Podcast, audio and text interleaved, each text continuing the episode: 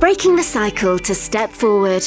Authentic conversations from lived experience and a professional perspective in overcoming abuse with Chris Tuck and Beverley Ann.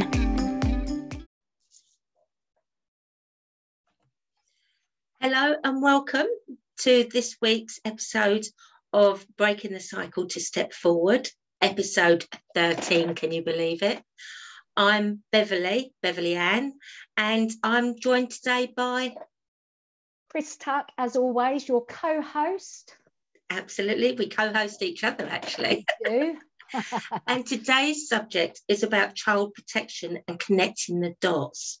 Now, this is very important to both of us, hence, we do this podcast.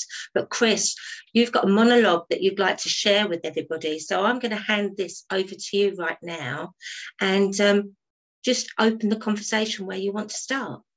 Okay, thank you very much. So, um, I've written all of this down, Beverley, because my head does not remember everything that I want to say, especially when I, you get carried away and we're very passionate about it. So please bear with me when um, I may not be looking at you because I'm looking at my notes here. Okay.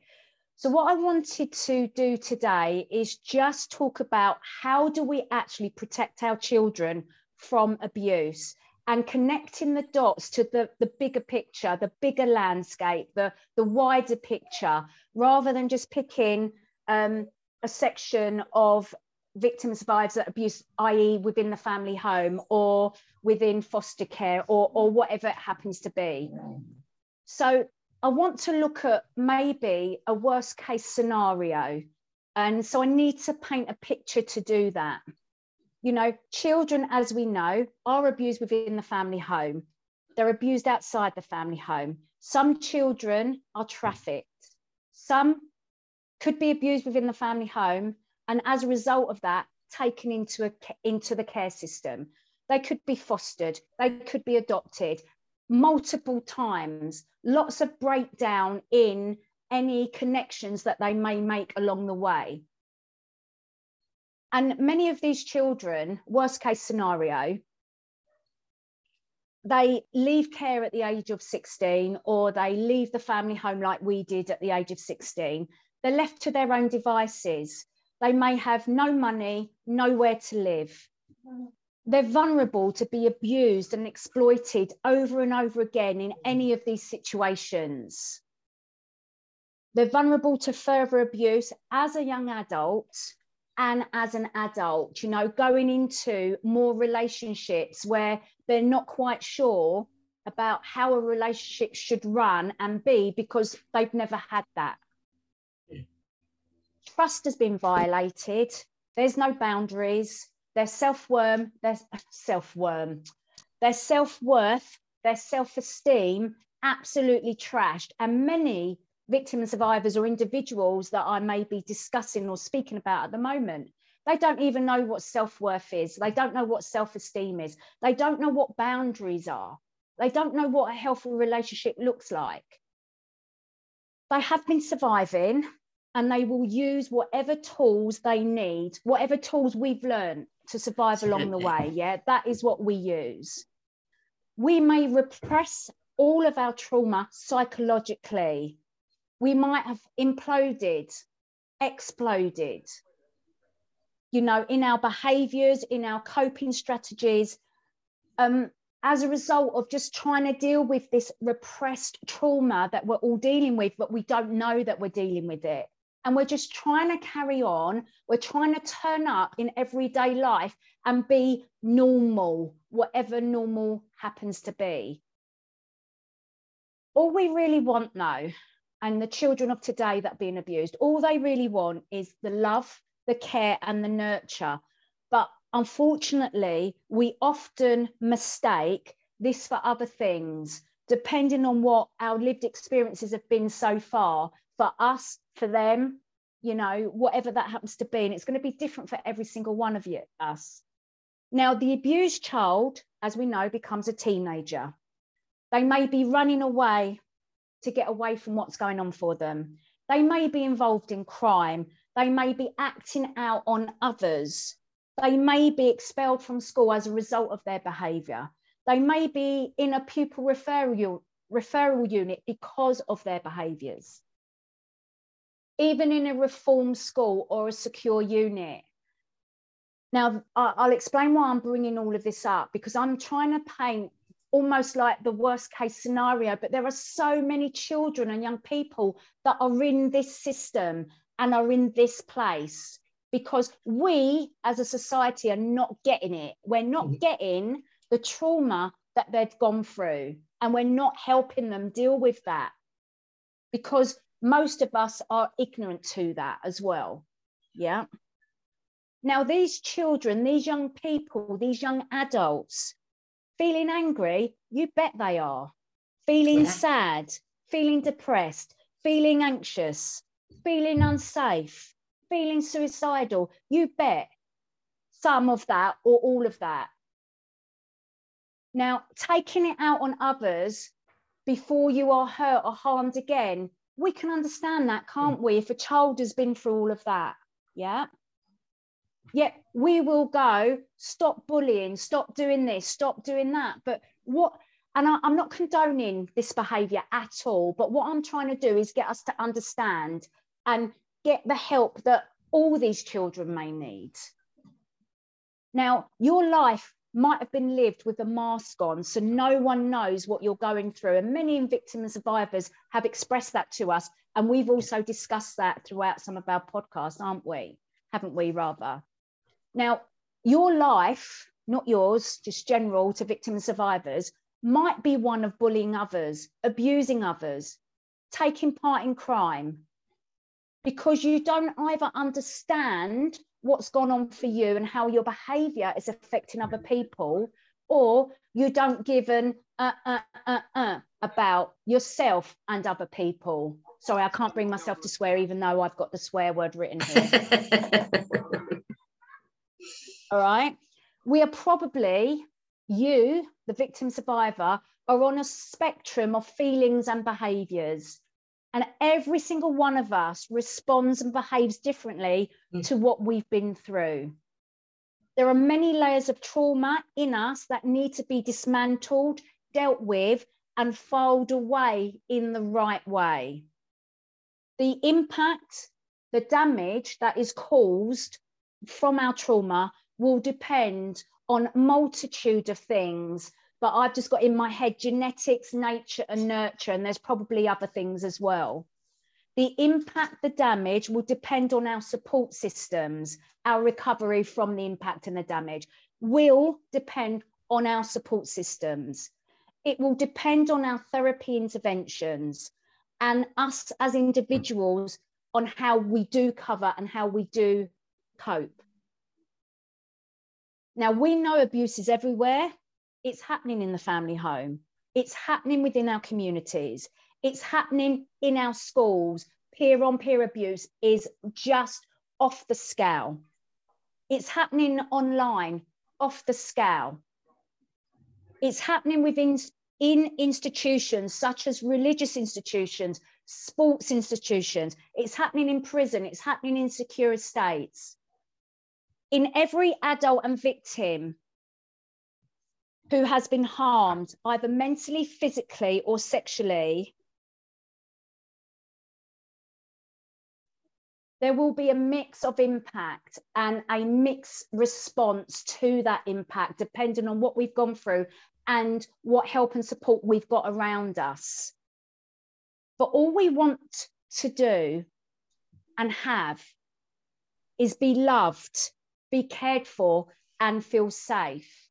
Now, I'm really worried that as a society, what potential monsters are we creating for the future if we don't acknowledge the damage that we're doing to these young people, if we don't step in and give them the right and appropriate therapy for their trauma? So, as I said, worst case scenario, someone's abused within the family home, they go into the care system, they're abused all over again. They come out of the care system. They either stick up for themselves and abuse and bully others before they get harmed. They might then end up in crime or as a, a response of sticking up for themselves, end up in prison because they, they've done a, a heinous act of some kind. And then there's the abuse and the um, the punishment all over again for them being in prison. Now, I'm not saying that anyone that's caused a crime or committed a crime should get away scot free because of their past. I'm not saying that whatsoever. But what I'm saying is we need to understand what trauma does potentially to a victim survivor, a young child, an adolescent, a teenager, and get that intervention there so that Absolutely. they can know exactly what's going on for them yeah. and they can get the right help and support before all of these other things might happen to them that causes a very chaotic and very damaging life. So, you know, what is the long term cost going to be on our mental health services? Because we already know they're not fit for purpose. What is the cost to society as a whole for us not protecting our children from perpetrators of abuse? Now, again, to bring all of this to life, and I'm not exaggerating, this is someone's life that we know out there already. It's it's a repeated pattern of abuse, trauma, and behaviors for some people, and this is their life. For others, many of us, we fall in between some of this, and some of us have come out the other end absolutely, I won't say fine, but we're living our lives. We've got a career, we've got a relationship. Life looks better for us than this picture that I've just painted for some of these people. Now, I was watching a documentary on, um, uh, oh, what was it? Netflix yesterday, right? This lady, Lisa Montgomery, right? She was on the Kansas death row for murdering Bobbie Jo Stinnett, so a mum to be, and kidnapping the baby Victoria Jo from the womb of this mother. And you're like, how could Lisa do this to another human being and why? And you think it's like, Chris, well, you know, this doesn't really happen a lot. But the fact is, I watched this because I was blown away by the backstory. This woman, Lisa, she was abused within the home, mentally, physically, and sexually. She was raped by her stepdad. She was gang raped by his friends. And they were saying the experts that as a child that this all of this trauma alters your brain chemistry. There was no chance of escape for this little girl. And she was used as currency by the stepmother. So basically she would sell her on to other to be violated all over again. Um, and all of this trauma led to this woman lisa doing what she did now i don't condone it not not one bit but no the lady, her sister, who was looking for Lisa, so they they'd all been adopted out. So Lisa's sister was looking for her, and she found her, but she'd already found that she was in prison for doing this heinous, mm. heinous act. Yeah, and she just sort of like just said, why didn't anyone step in yeah. with the interventions, knowing what this woman went through as a girl, yeah. an adolescent. Why did no one step in? So, for whatever reason caused Lisa to do what she did, she should have been punished for what she did, absolutely 100%. But look at where we as a society have let down people like this. Yeah. So she was on death row for 12 years, totally mentally unwell. Everybody agreed on that, heavily medicated and she was executed on the 13th of January 2021 at the age of 52. She was the first woman ever to be executed in 67 years. Yeah. Um, and none of Lisa's abusers ever faced justice for their actions. Right. So, again, I'm painting a worst case scenario here, but it does happen. Yeah. And I'm just like, these individuals, they, in the, we all know that uh, many of the people in prison have all got trauma in their background, mm. don't we, from abuse? Uh, that is just a given. We know that. Um, do I condone them being in prison? Um, you know, they, they've they've committed a crime. No, but if we want to change this, child protection and impact and cost to society and all of that, we need to understand this bigger picture and what um, part we are playing in all of this. Yeah. Absolutely. So, how do we protect our children? How do we protect the young person? And how do we stop the rot? So, if we know children are going through childhood abuse, what are we going to do to stop that further additional rot that yeah. could potentially be happening to every victim and survivor? So there's me monologue all done and dusted. And thank you, Chris. Thank you, because that really covers a multitude. And I, you know, um, I was going to say, I love what you say. And I am going to say that because I avidly believe that silence around all of this exacerbates it, it feeds it. And unless we're prepared to have these conversations and not be afraid to have them, because the one thing that I hear from all of that, and the one thing that um, I think is the problem, when you look from the top down, when we look at our leaders, when we look at adults, and then we look at the young people, often, and the children know it anyway. I remember I, I knew instinctively, but I don't know how as children, we want to speak out. We either don't have the language or we know, or it feels like that the ad, which adult do we trust? Mm-hmm. Because some adults don't want to hear it. Some adults get the information, they don't know how to deal with it, so they shut it down. Yeah. And it's sadly only a minority of people that can take that information, sit with it, and then try and get the right support for that young person. But it's never going to be easy. And sadly, that's the, the facts at the moment. What I'd like to believe is that we can turn it around so that those young people either do say something and they get heard, or as adults, it's our responsibility to have our eyes and ears open. Ask the questions. What's your story? What's going on with you? And you were saying about the worst case scenario, I can identify with a lot of that because, uh, you know, all throughout my life, apart from the first four years, you know, I was under a court order. I had these responsible people all around me, and not one person asked me a question what was actually happening. And even as an adult, you know, having these conversations is very challenging for people to hear, but it's so important because, like you said, you know, if we can't have this conversation, where are the interventions? And what are the right interventions? And that is the challenge there because there is no wrong or right. But sometimes there's questions going to be asked. And they're going to be uncomfortable questions. And they're going to be uncomfortable questions of other adults. But instead of listening to the adults that keep saying, it wasn't me, it wasn't me, it wasn't me, and let's stop victim blaming. Because the first thing that happens when something comes out is we're looking at the victim and trying to pull their story apart. But if they've robbed a house, uh, if a house, if their house has been robbed, we don't do that. We believe them. We support them. But we don't tend to do that with anybody that comes forward and says, I've been physically or sexually abused or mentally abused. We try to pull it apart and prove that they're telling the truth rather than the other way around. Yeah.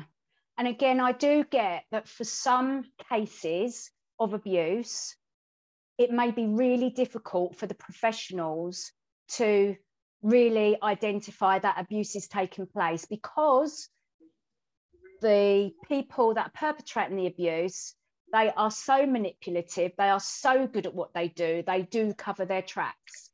And they're um, so and they're so likable. Yeah yeah exactly you know that yeah that, that is of the community. Absolutely and you know i i will i don't mind sharing you know as we we do authentically. You know if you look at my mum my dad my dad was the one that was charismatic. Whereas my mum wasn't. But actually, when I look back now, you know, that was something I struggled with. You know, that so if we're struggling with it and we're the victim and survivors, people on the outside that haven't experienced it, you can imagine how even harder that is for them to even try and understand that. And that's why being able to talk about it and not be afraid to ask questions yeah. because the language may be a bit wrong. Because we've become so caught up now in offending other people. Well do you know what? There's a time and a place for that. And this is not the place. Because yeah. if you don't understand something ask please and not because, only that, if you're going to get offended by this topic, then you're not in the right job. You should just get out of the job if, if you don't want to hear exactly what is going on. And if you're not prepared to help, if you're not yeah. prepared to stick up for victims and survivors, children and teenagers, then you're in the wrong job. Yeah, but even as parents, mm. there are many a parent where this information's come to them and it's their own child being abused by someone within the family. And that is it is challenging. Oh my God. But hold on, let's remember it's not as challenging as for the person who's actually been experiencing it. Yeah, yeah, I agree. And also, Beverley, um, for me, people go, well, yeah, um, but my child, you know, I've heard this before. My child, um, you know, tells fibs.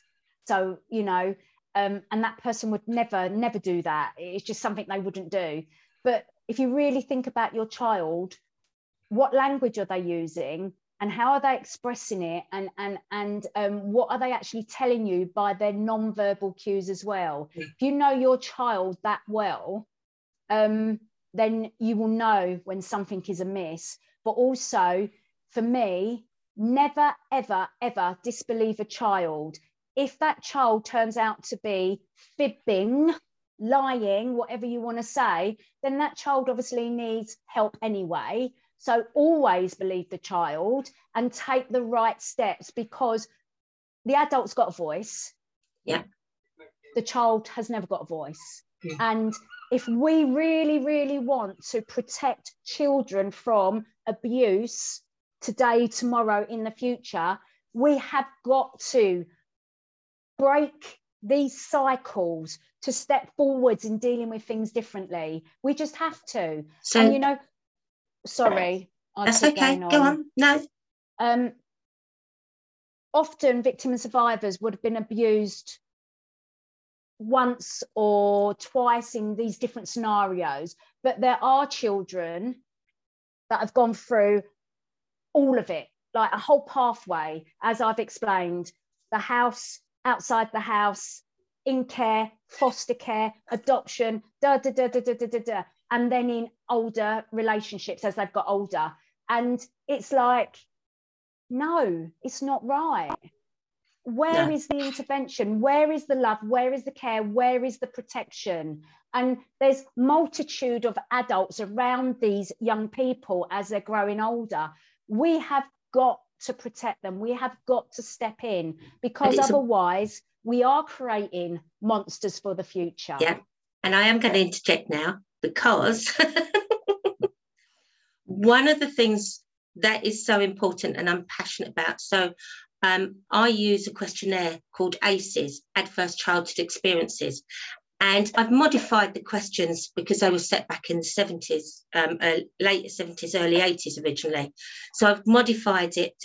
But I remember being with a group of social workers that wanted to be able to use this and they were asked, they were fostering social workers, and they were saying, How young would you use this, you know, for a young person? And I said, Well, with this language, a child of say 10 upwards, and they all reacted and went, oh, That's young. I said, Yeah, what's the problem? And it was an open discussion, which was really good. And they said, Oh, that's a bit challenging. I don't know that I could ask, you know, a young person of 10 or 11 these questions. And I said, Well, let's just go through the questions themselves because they're not that challenging. They're asking, Yes, have you ever been touched inappropriately? They're asking, have you ever been penetrated in any way? They're asking, have you ever witnessed someone being beaten? Have you been hit yourself?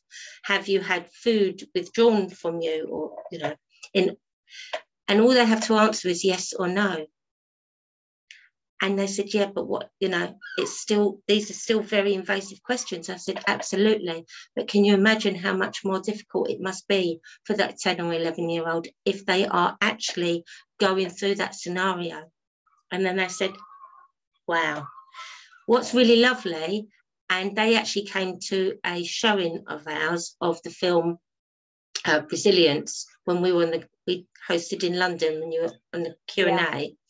Um, and they said they actually had you asked that um, a teenager that was being placed with um, foster parents those same questions the following week, and because of their react their act- answers, they were actually able to then ask further questions, and they were able to um, be adapted with the ongoing care.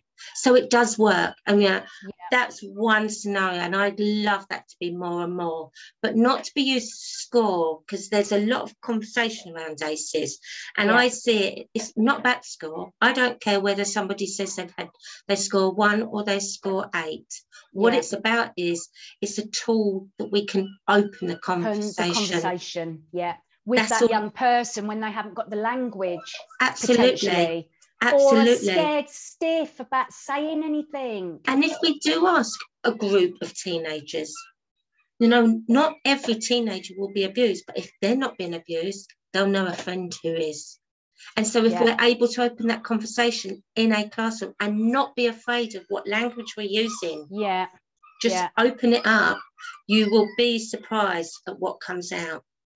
And not only that, so many victim and survivors, even as adults, they turn around and they say, Oh, I didn't know that the symptoms I'm suffering and have been suffering for years were caused by the trauma and was caused by what I went through. If I had known that, I would have been in a better place to be able to deal with everything that came my way. So, Absolutely. you know, knowledge is power, but also it is about breaking these cycles all away along the pathway or potential pathway of an individual that has gone through abuse and is going through abuse, you know? And um, sadly, it's the adults that are scared of hearing it, but they're yeah. also scared of the re- repercussions. So, a scenario I had to go through years ago. Um, some I got some information, and I went to somebody else and said, "What you know, what do I do? And they said, well, there's always going to be consequences. Mm-hmm. So if you say nothing, yeah, on the young people, yeah, if you say something, there could be consequences on you, but it will also help the young people. And yeah. I said, well, you've to be honest, I don't really know why I asked you because I can't not say something. Yeah, exactly and I think I think you've you've you've um, nailed the the nail on the head there. With there's consequences either way, staying silent or speaking up. So we know that speaking up is going to help that young person long term um, in the long term. Yeah, that young person might not thank you at the time for um, stepping in and creating havoc in their life because it every disclosure has a chain of, of reaction and event, isn't it? It, it, it mm. has consequences, but long term, it's going to save that individual from so many different things. Yeah, yeah.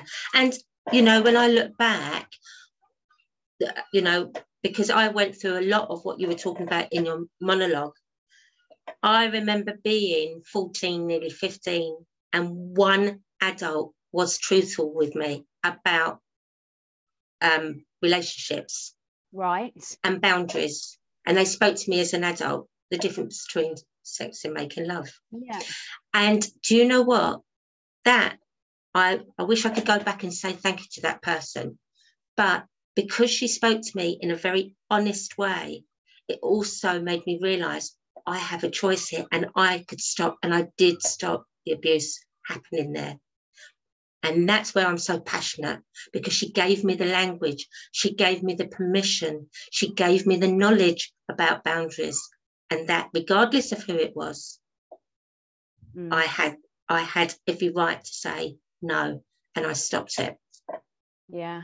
Yeah. So that's where, for anybody listening who has any concerns about it, I can say I am that young girl that actually I wish that somebody said that at 10 or 11 or 12, even at eight.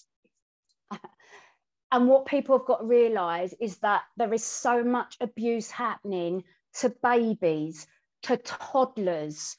When a, a, victim and survivor gets to 9, 10, 11, some of them have already been abused over and over yeah. and over, you know? So it's never too early to speak to children.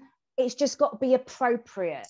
At and the interventions have got to be appropriate. Absolutely. And there's always, you know, ways of doing it. I'm very mindful of time. Yeah, because we've done the, been going 30 minutes. 30 minutes, I know, and I'm very aware of that. I'm also very mindful that this will bring up a lot Loads. of feelings of people mm-hmm. listening to us. So just need to remind everyone, A, first of all, about self-care when they come off of listening to the podcast. But also, if you have anything that you'd like to say, please either put it in the comments box or contact us by email because we, you know, we want to continue this conversation. Um, and it's important and we want to hear what you have to say. We do. And it's like, it was just about setting the bigger picture that's all. That's all I yeah, was trying to do you. today, rather than important. people thinking, oh, silo, silo, silo. Oh, that doesn't happen in this town. Oh, that doesn't happen in this school. Oh, you know, that family's too rich. Or, oh, yeah, it's that family there because they're so dysfunctional. There can be so many dysfunctional families that are actually loving, caring, and not abusive. And there can be so many rich families that appear loving and caring, but behind closed doors are abusive. Yes. So it let's scrap all of that. There yeah. is victim and survivors, and there's perpetrators, and it can be anybody, regardless. Yeah, yeah. absolutely. So, your last thought, Chris? Um, I am really passionate about pulling the ball of wool, pulling it undone, and just laying bare everything and then putting together a system that is fit for purpose and that actually protects children. Yes. Really, really passionate about yeah. it. And we've got to look at the bigger picture and break Absolutely. it down. Absolutely. What um, about you? What your my last, last thought is if anyone's listening to this and has really struggled to hear this, not because they're a survivor, because you know, but and this is knowledge to them and some of this information, and it was hard to hear.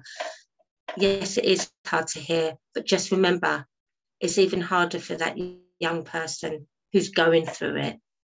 So we need to, as adults, be aware, not witch hunt, but be aware and keep our eyes and ears open and not be afraid of what we're going to hear from a young person when we ask in. questions. Absolutely. Yeah. And step in. And if you're not sure what stepping in looks like, pick up the phone, NSPCC 101, um, a charity that deals with victim and survivors for advice. Just anybody that's in safeguarding, just reach out and ask them, this has happened. What do I do if you do not know? Just don't yeah. stay silent, please. Yeah, absolutely. So that's uh, episode 13 of the podcast. We look forward to uh, next week, which is number 14. Can't believe it. And thank you very much, Chris, for today. You're welcome. And thank you, Beverley Ann, for, for letting me go off on one. No, it's important. Anyway, it is important. Bye bye, everyone. Bye, bye, everyone.